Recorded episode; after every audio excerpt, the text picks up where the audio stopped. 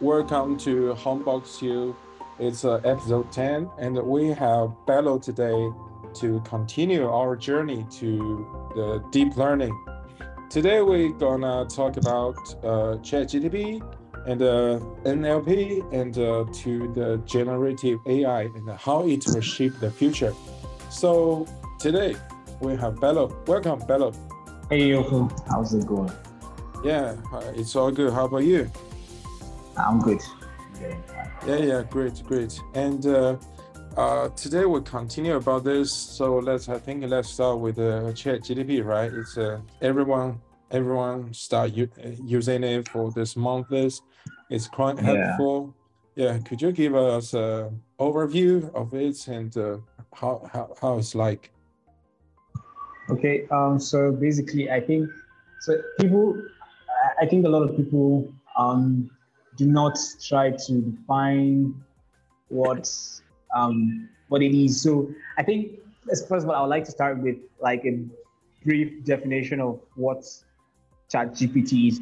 And so GPT is a is an acronym for Generative Pre-trained Transformer, which Yeah. is um, it's a family of language models that is developed by OpenAI. So OpenAI is, a, is, a, is, a, is, a, is an AI company, uh, basically from the name OpenAI. And so they so it, GPT is part of the models, uh, language models that they've developed.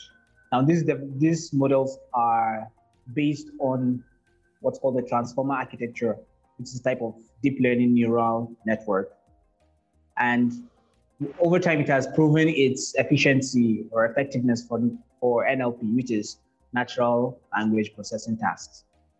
Now, the GPT models are sort of designed in a way to generate coherent and, you know, um, uh, how they explain is contextual and relevant text based off on the inputs that they get.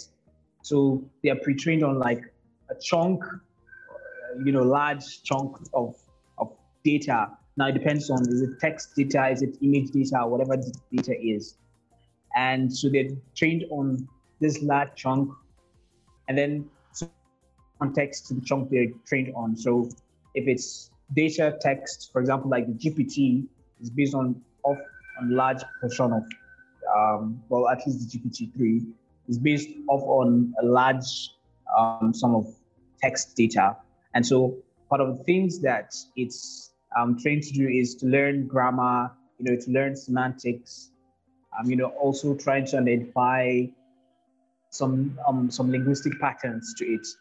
So and then at the end of the day, the whole concept is to make it able to to to, to, to execute tasks such as text completion, you know, generation, translation, and stuff like that. Uh, so that is um, basically what, if I would say, the basic definition of Chat GPT, right?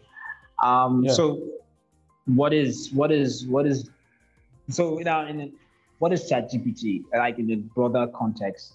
So it's it the whole concept is to you know have this to have a I do not want to use the word sentient so in a way that uh, a, a an artificial body that is smart to some level, which is its ability its ability to to communicate with humans basically without the ones and zeros. So it's just given the it's given voice to machines. So I, I think that that's the long-term goal of um, the Chat GPT. So uh, and it's and so ChatGPT basically it's a it's the implementation of what so as I've said the implementation of all those uh, transformer model now to sort of give the human feel and so you have a feeling that you're talking to a human without um talking uh, in in ref in exchange to talking to a computer so you're not you don't feel like you're talking to a an emotionless um, thing, but more of you're talking to something that that can respond and probably give you context and stuff like that. Uh, yeah, I, I don't know. I've been blabbing a lot, so I don't know if that answers some of the question. Yeah, it, it is great. Thank you. It's um, So since after uh, ChatGPT uh, released, how how did you use it and uh, how it changed change the life? Uh, we can say even it's a revolution for the uh, conversations, the text-based conversations. Could you? Yes. Yeah. yeah.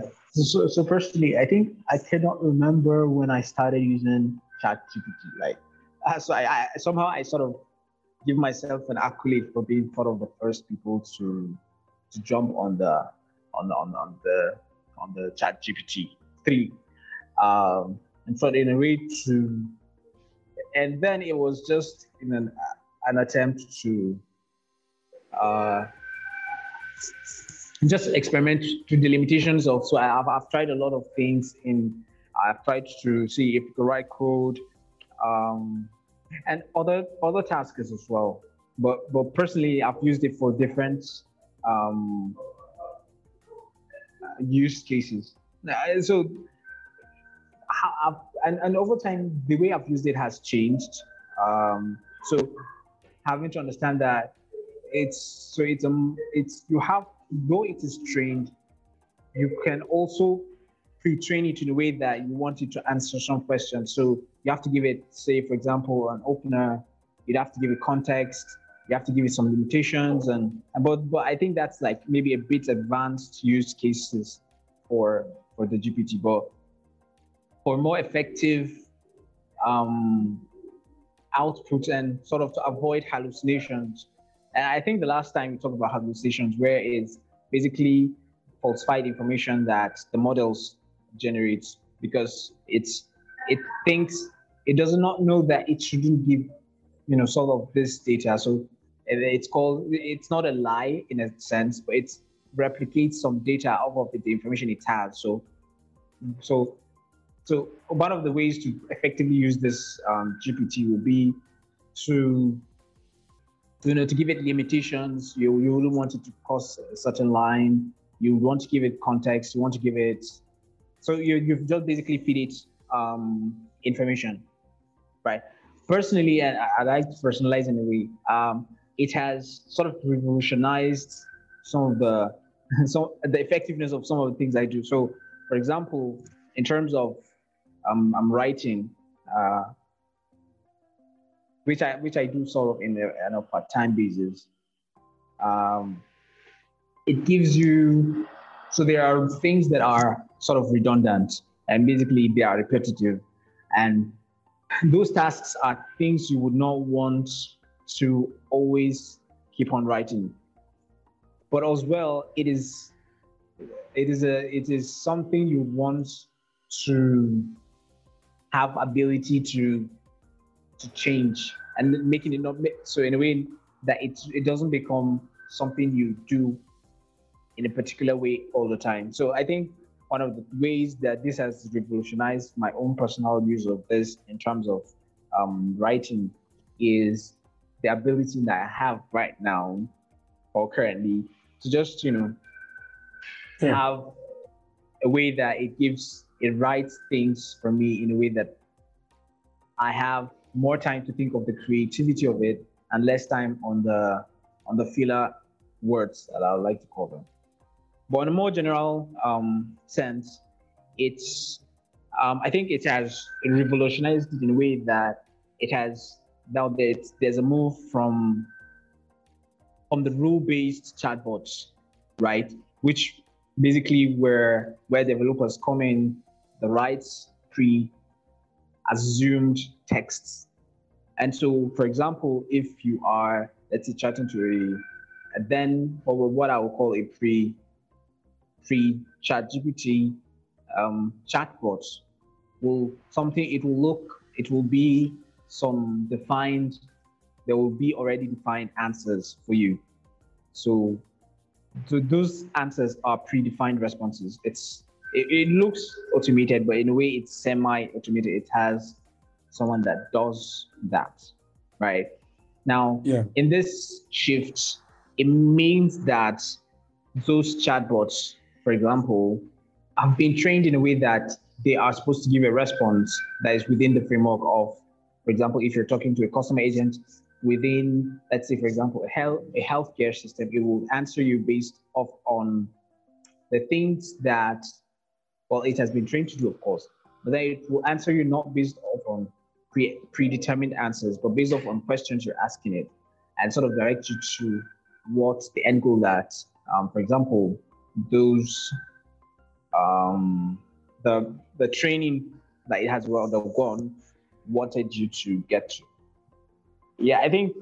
Yeah, let, let me let me let me stop making a lot of noise. What? What is this uh, peer, peer in the background? or this is, okay, I think. Pro- is it still making the noise? I don't know. Yeah, it's okay. It's okay. Yeah, ChatGPT oh. is uh, quite quite re revolutionary. And uh, what what is your most use case of, of ChatGPT? You use most for what? Oh well, I, I, I think I've used. So I think it has a lot to do with code and sort of maybe um debugging in like coding. So I think that's that would be the first thing, and then the second thing would be I've used it more for for, for writing. Yes, so maybe not or generating concept for writing. Yeah, so writing basically writing and coding. Those are like I think that goes hand in hand for how I've used it over time. Yeah, it's a it's a it's a cool. Me too. I I use this for writing also, and uh, also I use a lot for translation. I think it's mm. it's a translation. You can you can even ask for different style of translation. Oh, help me translate yeah. this and in a in a formal way, in a in a yeah in a fr more friendly way, or yeah yeah, this is uh, much better. It's uh, also yeah. Although, although can... I was currently reading, um, I think the studies on on the GPT four and three, I think three, um, where uh, I think it's a thesis on a PhD um, program where the argument is because it's a large, um, it's a mod, it's a language model. It has limitations to when it comes to things a bit technical. So that hence why you see a lot of inconsistencies or incoherencies whilst writing code. So someone or or mathematical computations. So it finds so there was this basic I think it was basic multiplication where it was supposed to give an answer of, uh, I think eight points. Uh, I can't remember the other decimals, but it was supposed to give, it doesn't give an accurate decimal where if a basic com- basic calculator can just basically type that and you get an accurate number.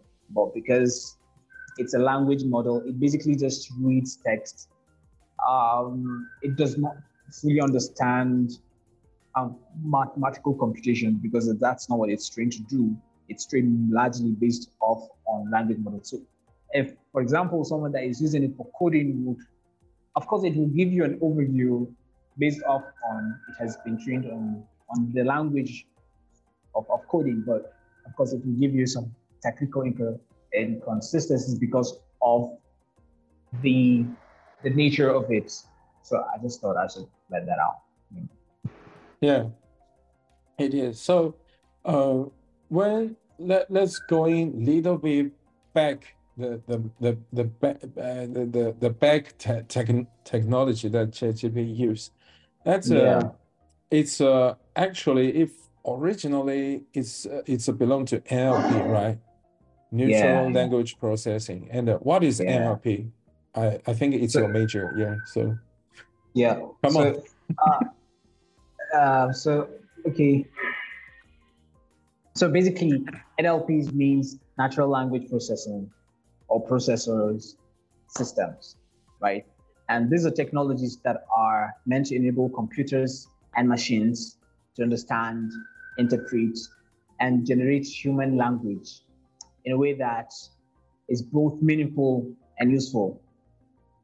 Right. So NLP systems um, use a combination of linguistics, computer science, uh, machine learning to, to analyze and respond to human language. So basically, the focus of NLP is for, for human language specifically, which would then allow them to perform tasks like uh, human translation, you know, sentiment analysis, which is basically to understand the the sentiments uh, or the emotions attached to texts, right?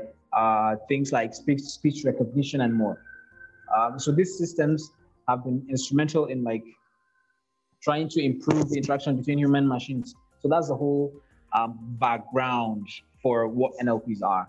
So now NLPs on their own are a subfield of machine learning. And basically it uses, utilizes what's called deep learning, which techniques to achieve these goals. Uh, but we would have to understand that uh, machine learning is a very broad term, so it, it houses a lot of things. Uh, and then, so one of the things is to develop algorithms and models that would enable computers to learn from data and then improve their performances on specific tasks. So if they learn new thing today, the, the machine will now integrate that. It probably permute, permute that possibility in different permutations where it can now do a task that it has been trained to more effectively the other day. So that's the point of the, the algorithms.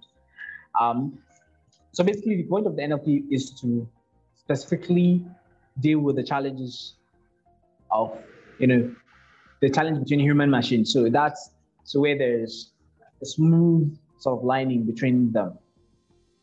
Um, in context to deep learning with NLP, um, it has you know sort of given that ability to where there's the uh, where now these models understand to some level probably in the 90s so like what, what i mean by 90s are like 90% probably 95% right? So these models understand up to like 95% and generate human language effectively so and so this has given birth to things like google translate basically so and, and in general, what we'd call language translation, uh, things like text generation, um, and other stuff related to that. So yeah.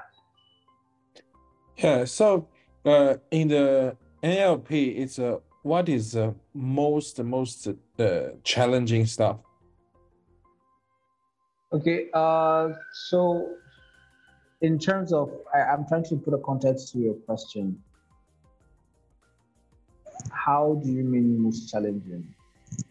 It's uh, it's uh, for example, it's uh, when uh, when when we are research or we are building a NLP model, uh, yeah. NLP uh, this uh, this uh, uh, CNN model, this new uh, neural network, it's uh, yeah. what is uh, it's a problem that's uh, not not get a very good solution yet. Okay, so I think it, it so basically it has a lot to do with the data. So basically, it works with what your feed is. So if there are inconsistencies or just there are things that if the text is not rich enough, obviously you would have a subpar um, I'd say a subpar uh, model. And so that model will produce things that are subpar. So of course, you so you then have to identify um, identify that, that those inconsistencies within what mm-hmm. is um, being produced. Yeah. Now, so um, uh, so there are like what's called uh, the hierarchy of features, where deep learning models, particularly deep neural networks, are designed to learn hierarchical representation of data.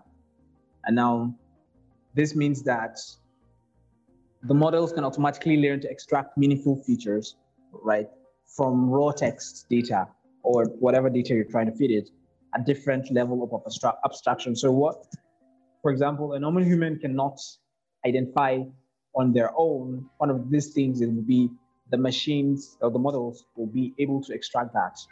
And for instance, in the text classification task, a deep learning model, which now in relation to the NLP, can learn to recognize simple features like individual words, right? So if those words are are not rich enough for it to put context to it, where it will have a lot of meaning, um, then you have you, know then to get um, some of um, some limited or subpar kind of um, you know outputs basically.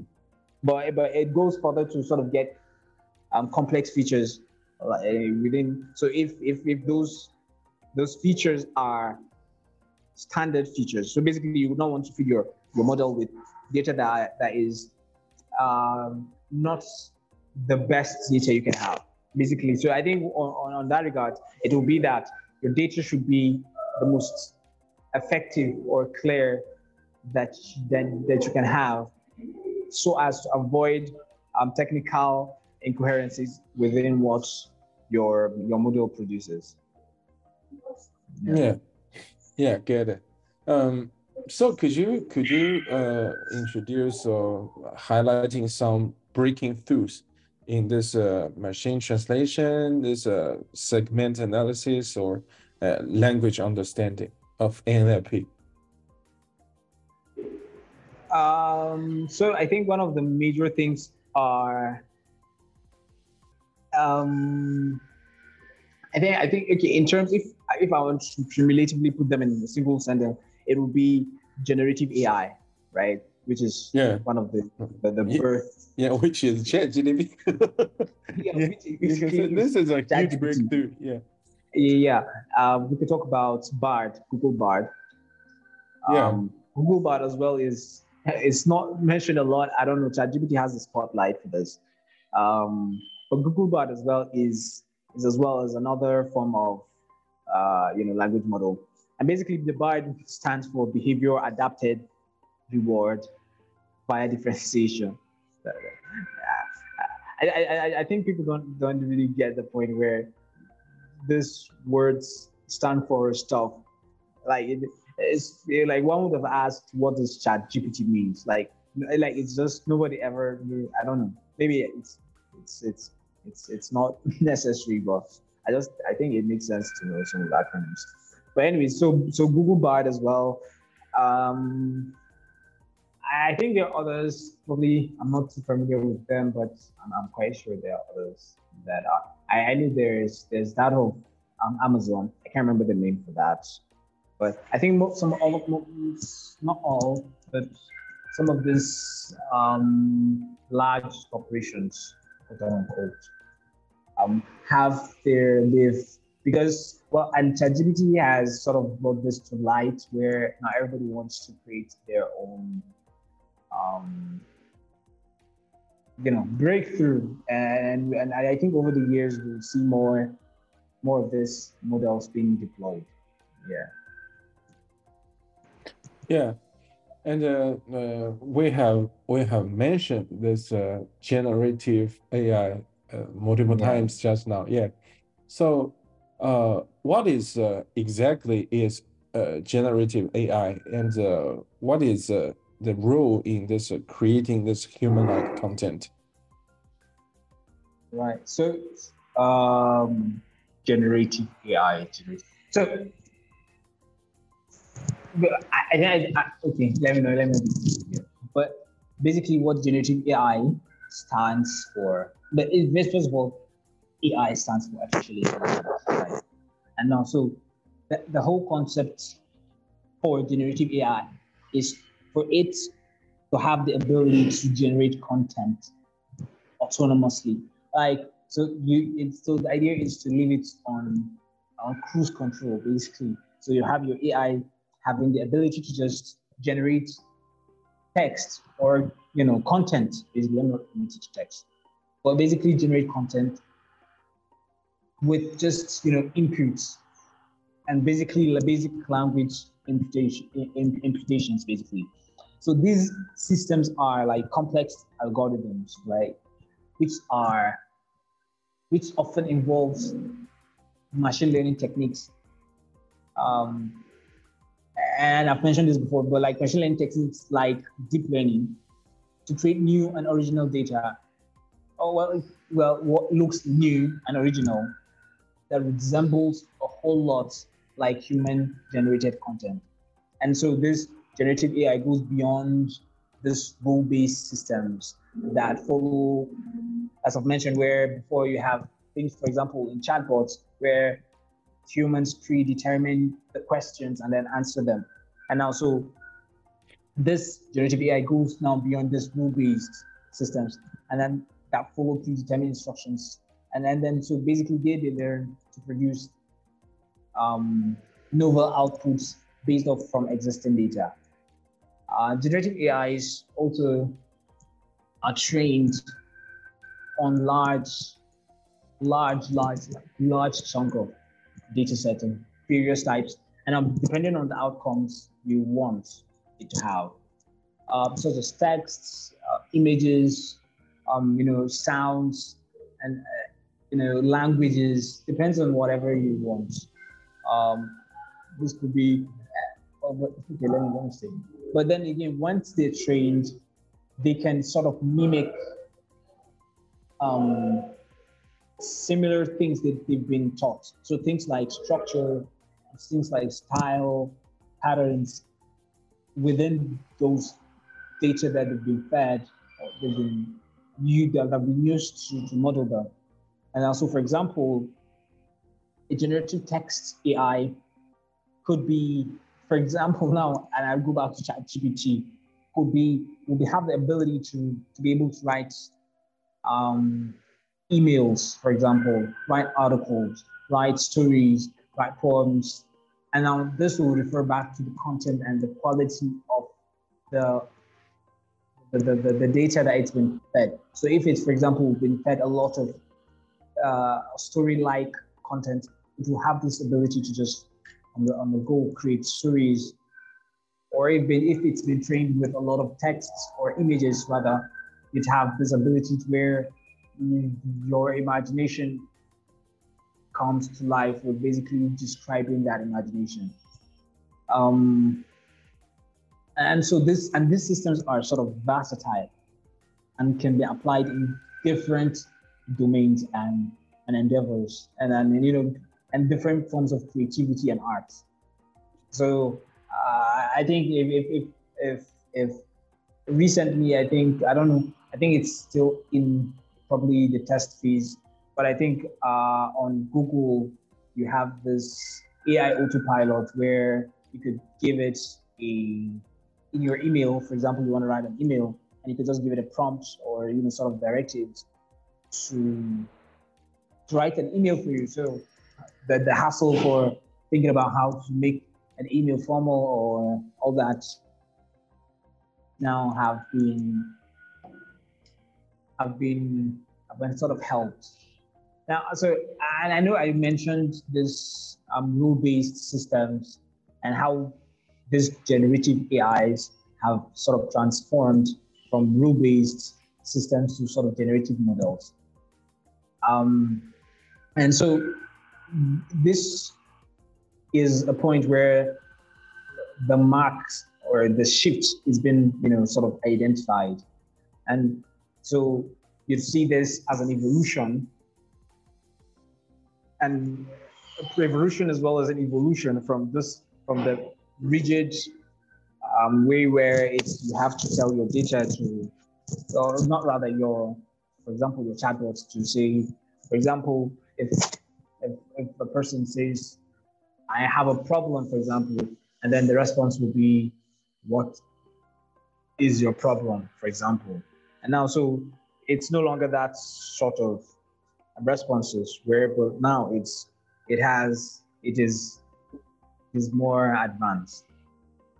Like, but but but still, and, and it will come into to sound interesting. But in the early days, there was in the early days of this AI, it was not totally autonomous, right? It was still there was still a lot of rule-based um, applications and, these systems were operated based on you know explicitly programmed rules where every possible scenario had been anticipated and so it when it gets to a scenario where it has not been anticipated it would it would give you a falsified information, or basically tells you refer back to specific things. So, for example, in a rule-based chatbot, um, some developers had to create a set of if, then else, elif statements, right, handle these various user inputs.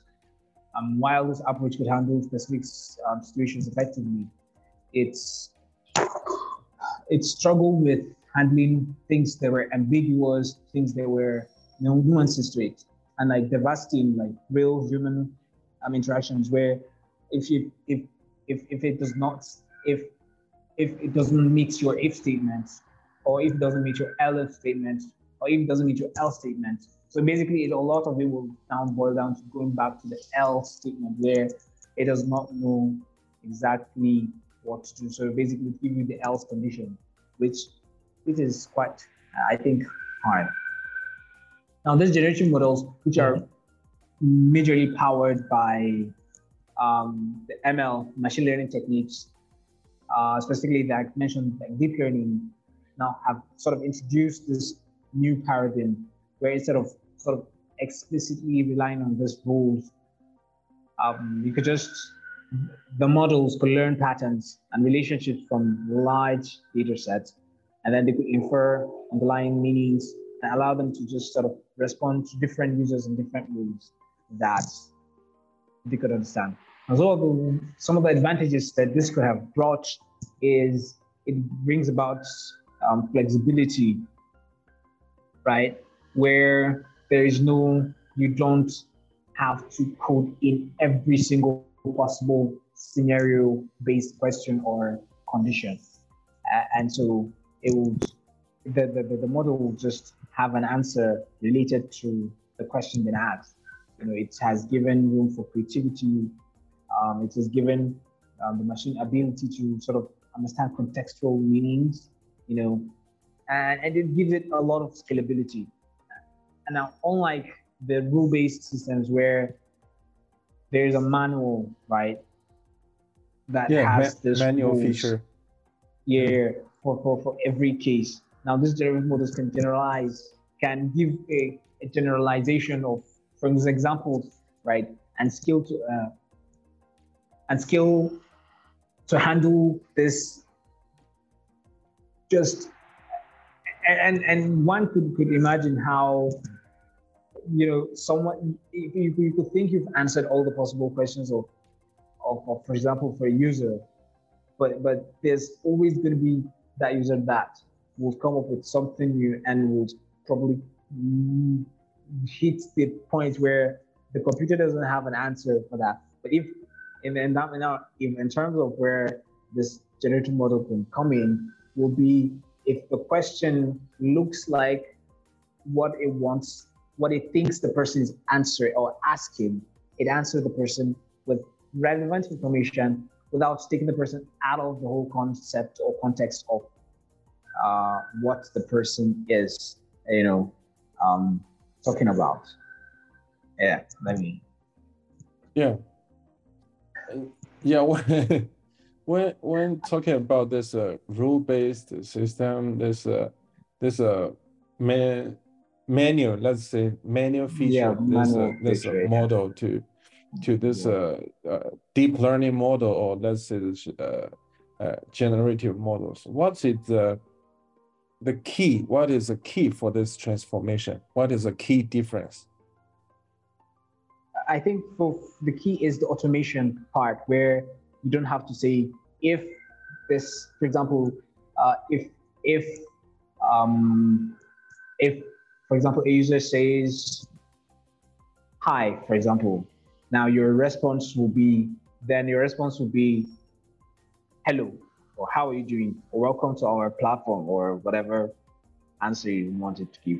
But now it could be that if the user now the automation will be if the person says hi, the, the machine could determine whatever outcome or output, basically without any preconditioned um, conditions attached to that. So it could be it could be anything. It could say it could say hello, it could say hi, it could say how howdy.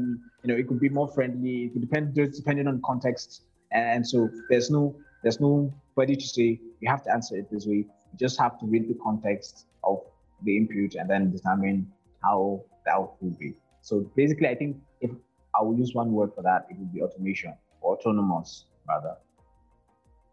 Yeah, and uh, uh, since now there's a generative AI, it's uh, not not only limited to ChatGPT. It's like other uh, image generator or there's other uh, even music generator. This uh, this all yeah. generative AIs. How how they impact on uh, content creation or uh, writing or even this uh, music ma- making this uh, this stuff. How how the impact on this? Show yeah, so show some think, show some example yeah. yeah. Yeah so i think um this uh I, I think we spoke about this last week where we thought of, talked about um, this taking out jobs but uh, they have profound impact like uh, uh, unimaginable impact rather in terms of the impact they have on several fields um, sort of content creation and stuff like that and and, and I'll say that they have transformed the way that content is being created or you know generated and, and basically how it's consumed. And so in, in terms of and content creation, and I've sort of mentioned um, I've so well I've sort of talked about a bit about um, article writing, right? Where this generative AIs have this ability to generate content from scratch to the end based off on whatever it is you feed it. So platforms now, a lot of platforms are powered by generative AI assistants, right? Um, I, I, I'm, I'm, I, I've used Google's Bard integration in Google Word, uh, Google Doc rather, sorry, um, where you could give it context and openers and stuff like that, and generate um, articles for you. You know, it could generate stories for you. It could generate um, reports for you. So there's no limitation to what in terms of content creation where this this this this this um, generative AI can't be applied. Uh, it could create um, scripts for, for plays, it could create scripts for movies, it could create lyrics for music. It, so it, I think in terms of content creation and in terms of, oh, let me key. So also there are these fields of um, uh, what's called the marketing marketing copies or copywriting and so now you have a tool that could give you, you know, this um, compelling marketing um, content, right? For advertisements, for social media posts. It knows context. And so you just basically give it context um, and it will do the rest for you. So I, think in this regards, it's, it's, it, it's now questions or boils down to your to your creativity, basically. Um, in terms like creative writing, we've seen a lot of content over the last, I think, between last year and now, currently, we've seen a lot of, there's been an increase in terms of content that's been published. Uh, for example, if you go on, on, on Amazon, a lot of books are more are now created. A lot of them um, based on the advent of this um, this this this this this software uh, or this this this platform basically uh, you have I, I know I've tried I've, I've tried it although it's not very um, deep or coherent but I know it does try to, to some level if you wanted to generate a poetry for you or you know to create a story for you it has it has a sort of a singular way where it approaches it, but it's still. The, but at the end of the day, I think it depends on your creativity and how well you have mastered the use of this uh, this this this this this this machine. Um, yeah. Lyrics, it could write a lot of lyrics for you. I mean, if you want, if if, if you wanted to, to to make a music, uh, it could it maybe probably give it uh, the context, the the storyline of the music, and the, the the whole emotional trajectory you want to to go down. And, I, and I'm pretty sure it will it will it will generate something for you. You might not like it, you might have to work in it and stuff like that, but I think I think there's that application in that aspect. Um, we have seen, uh, I think with the GPT-4, you have this ability to generate visuals. Um, you can see um, this, you know, graphic gra- graphics where you can create logos and icons, you know, infographics, a lot of things. Um, and I think I've seen demonstration where it sort of it was given all those images where they were so some part of the images were taken out. And based off of the data it has it knows how to create exactly the thing that was taken up out of those pictures. So it could it could um, assume let me use the word assume different contexts so it could be this it could be this so for example large paintings of, let's say, for example, Picasso that has, for example, had problems, you can now that have been, let's say, for example, washed away or something, and it's not apparently clear what was there. Now you can have these models, and then the question of ethics and all that comes in. But I think in just terms of in terms of the literature or in terms of the academics of it, it could do that. It could you could apply this um, use cases in things like video games production you know you talk about you could generate things like for those who play games i know they know the uh, the non-playable characters the npcs where you, could just so they could generate a lot of content for, for the dialogues that npcs have you know, could even help create the, the, the, the gaming environment you know the characters if, for example, there's a quest game, the kinds of quests it goes on. If it's a mission game, the kind of missions to go on. You know, just different context. And, uh, and one of the things is the ability for it to to have, you know, angles that maybe a human might not be able to do that. Uh, another use case, I think, or, or, or the would be, uh, and it has been over in play, but I think now it's making it more efficient is in terms of language translation. Generative AI, if one of the things that's done is that's redefined um, language translation.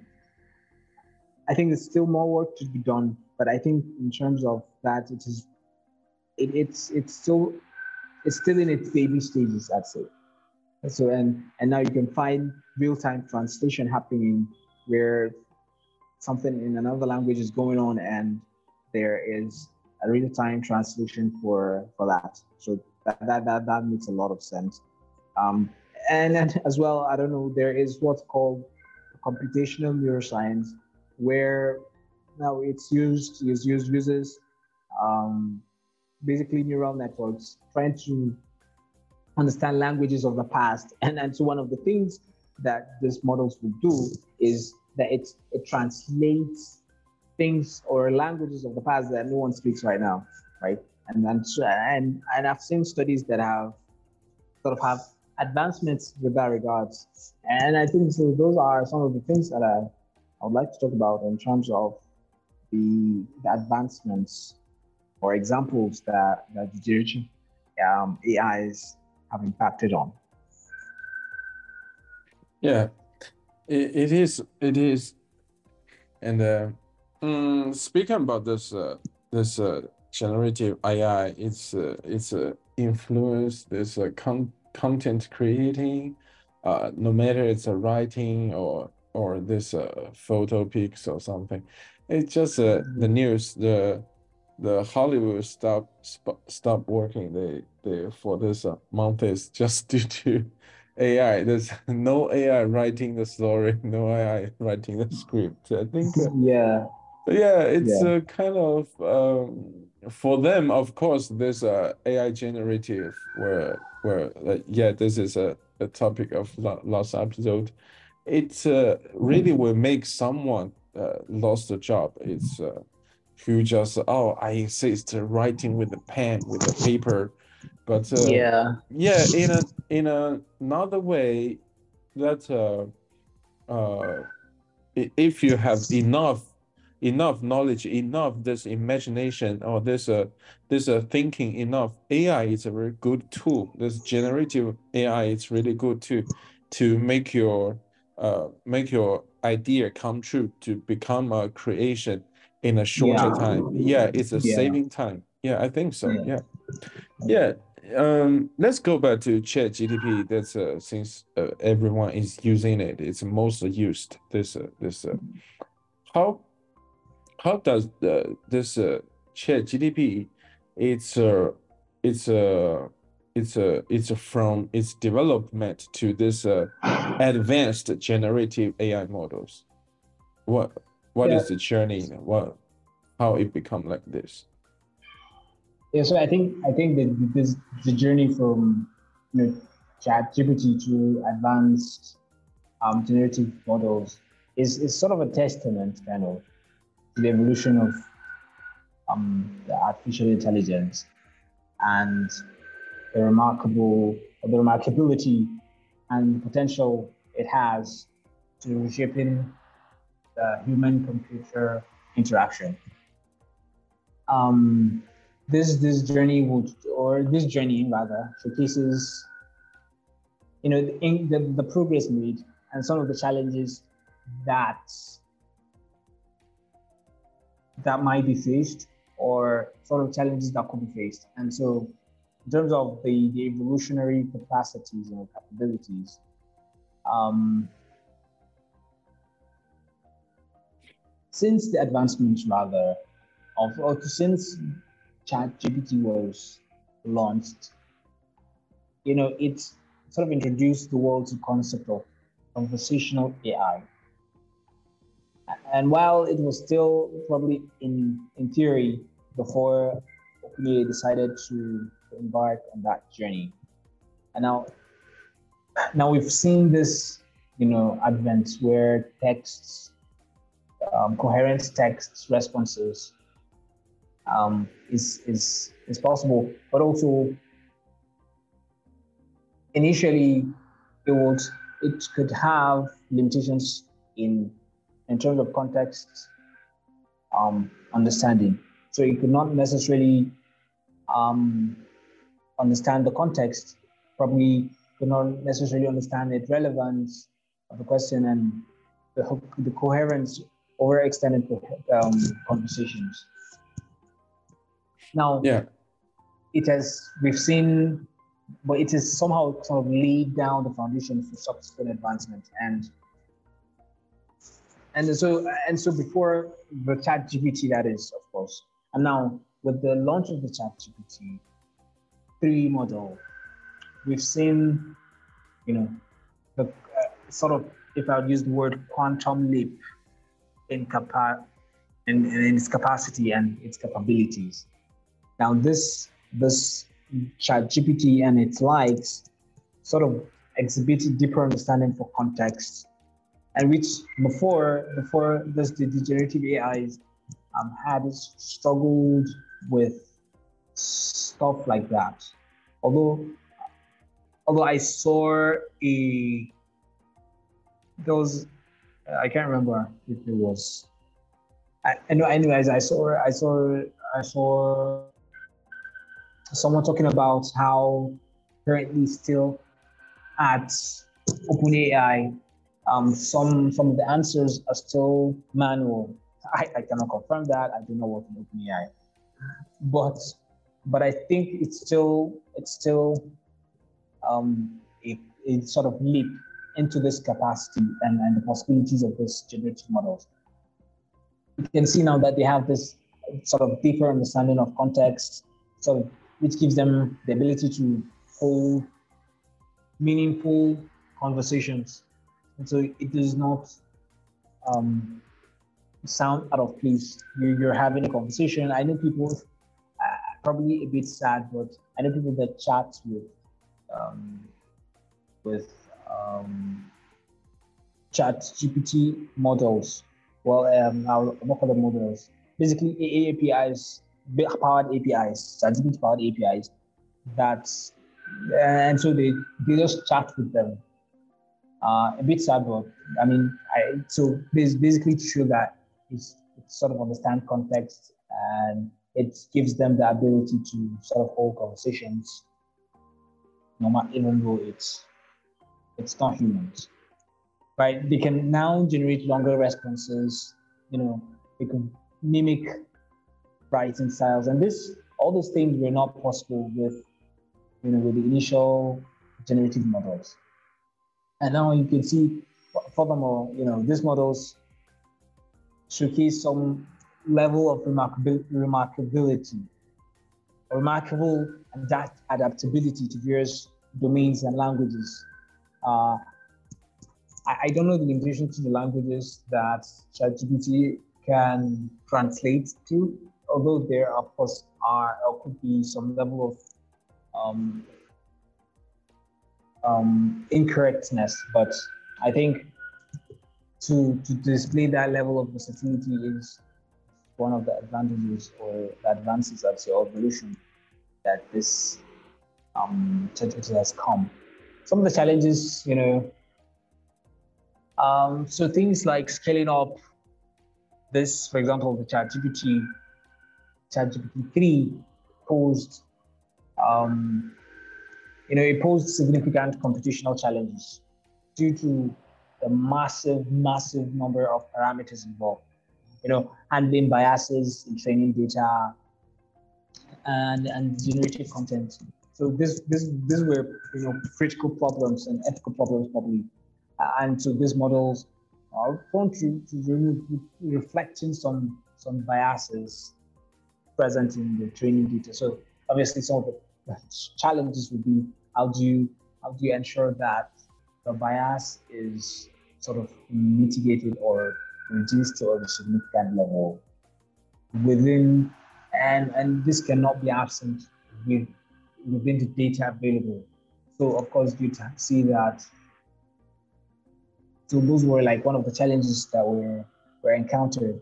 Another challenge that was encountered during this uh, during this development will be ensuring that the AI understands and respects you know, user instructions accurately.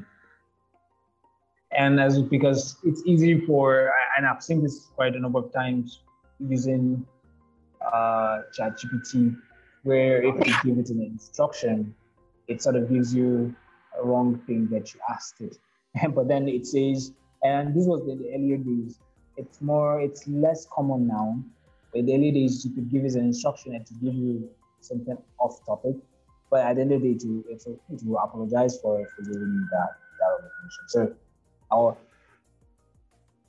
because and so trying to understand user inputs because this could easily lead the models to to to, to give you falsified information and obviously would give you it would be undesirable to yourself.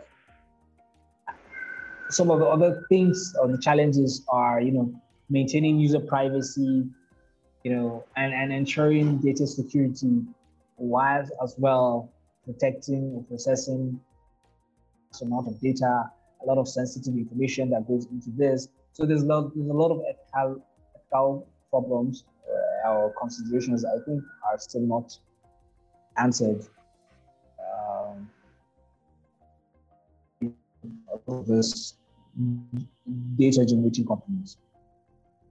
Um, so I, I, think,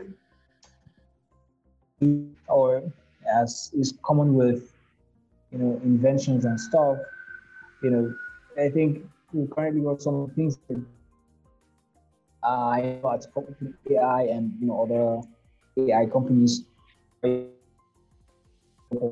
focus on redefining this model architectures and how they they sort of approach certain things, you know, how they're optimizing training methods, and incorporating human feedback loops to sort of iteratively improve the models. So where there's no, they're not, they're not saying we're working, we're here, we're comfortable, but it's always trying to see how to improve this, this models.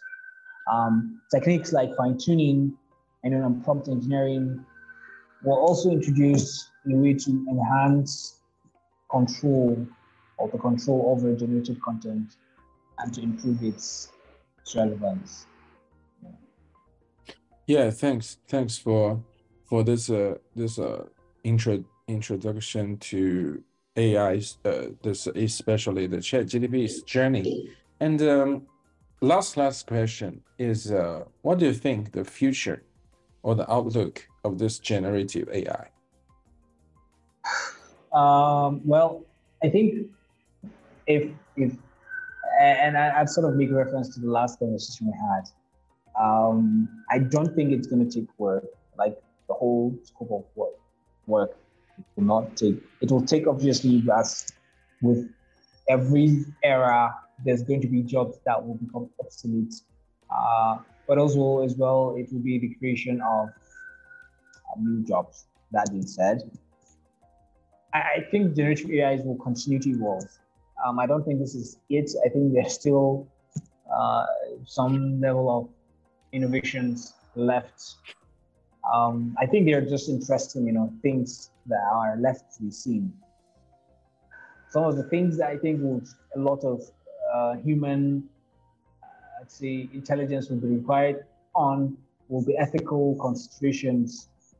Um, and then so this will we will see a lot of that we will see a lot of increasing roles towards that angle.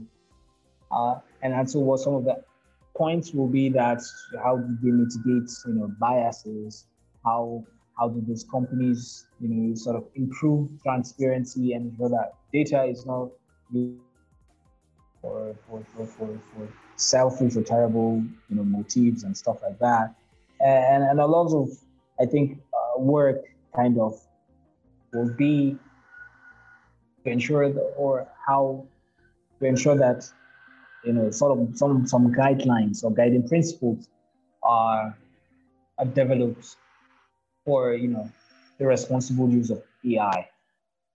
Um, I think we'll also see some potential, um, you know, uh, development of or specialized models that cater to specific or which are industry specific or you know task specific um, so I think there, there's going to be a lot of um, uh, those generative AIs being done. Uh, yeah. I know there are a couple of them being developed currently. I cannot uh, recall the name, but I know there is a company I saw. Um, I saw. I can't remember the name, but what it does is, for example, it works like Zoom, but I think it's an integration with with others, you know, uh, meeting platforms where you integrate it, and what it does, it's it takes down your minutes or for the meetings, it takes down key points, it gives, it does what. Uh, so for the admin, it does a sentiment analysis. It gives it user, you know, user, user. So it does sentiment analysis on the text or, or the speech, and then it it gives the admin answers to, to the sentiments related to that. Of course, there's some consideration in terms of ethical, how ethical that is. But I think some use cases of that will be probably in schooling and, and educational platforms. Um, I think going forward, yeah. we will see things like um, collaborations, a lot of it. And, and, I think I mentioned something around that line with um, between the humans and and the intelligence, the, the artificial intelligence, where and, and this will bring about you know new new inventions and new um, developments. Also, yeah. will be integrating you know human expertise, right, and to define some of those responses and ensure accuracy that would um, lead to the advancement for the of this of this of this um, intelligence. I think I think going forward there will be a lot of integration between human, and uh, it, sort of uh, integration between humans and machines, and I think having beautiful inventions and you know innovations. Yeah, it, it is. I think. Uh, I think yeah, generative AI will will have a very bright future. That uh, it can change a lot of things and a lot of a lot of ways that things work. It it it, yeah. it is true. Yeah. And uh, I think this is all the questions I have for today. So, uh, anyone got any question from here? Hi, Caleb, Chris, and uh, Stu. Yeah, I, want, I wanted to ask how AI models are trained. Like, what, what is the technique they use in training these AI models? What are the techniques? Okay, okay if I, I'm not sure I get the question completely, but I think uh, it depends on how you want it, how you want. So I know there's there's the supervised learning where you're supervising how the machine responds to what you're feeding it. Um, there's also the way there's uh, unsupervised learning where you allow the machine to make derivations or sort of understanding for itself of how how of the model of the data sets or the data you're, you're feeding it. There's reinforced learning, which is sort of combination of supervised and unsupervised. You're, you're sort of uh, you're sort of guiding probably the the edge where it doesn't go out of the scope of what you want it to be, but you're allowing it to within those confines to sort of make sense of of the data. Yeah, I don't know if that answers some of the question. No, no, you answered. Thank All right, thanks for your question, sir. Yeah, thank you, Kelly. Thank you, Beto, for asking. And uh, mm, what about Chris and Stu? Do you have a question? Or anyone from the uh, Zap stream? Thanks again. This is uh, all we have for today. Thanks, Balu. Thank you for sharing Thank and uh, for for this uh, uh, wonderful journey from NLP to ChatGPT and uh, this uh, generative AI.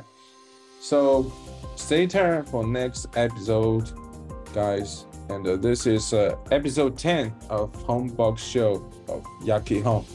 And uh, welcome to join our, our community and welcome to following us, no matter from Zapstream or from Nostr or from Twitter, anywhere. And welcome to try yakihonne.com. It's a very cool, very cool and a very, very smooth writing and uh, posting platform client. This long long form posting client. Thank you. This is all for today. See you next time. Thank you, Bello.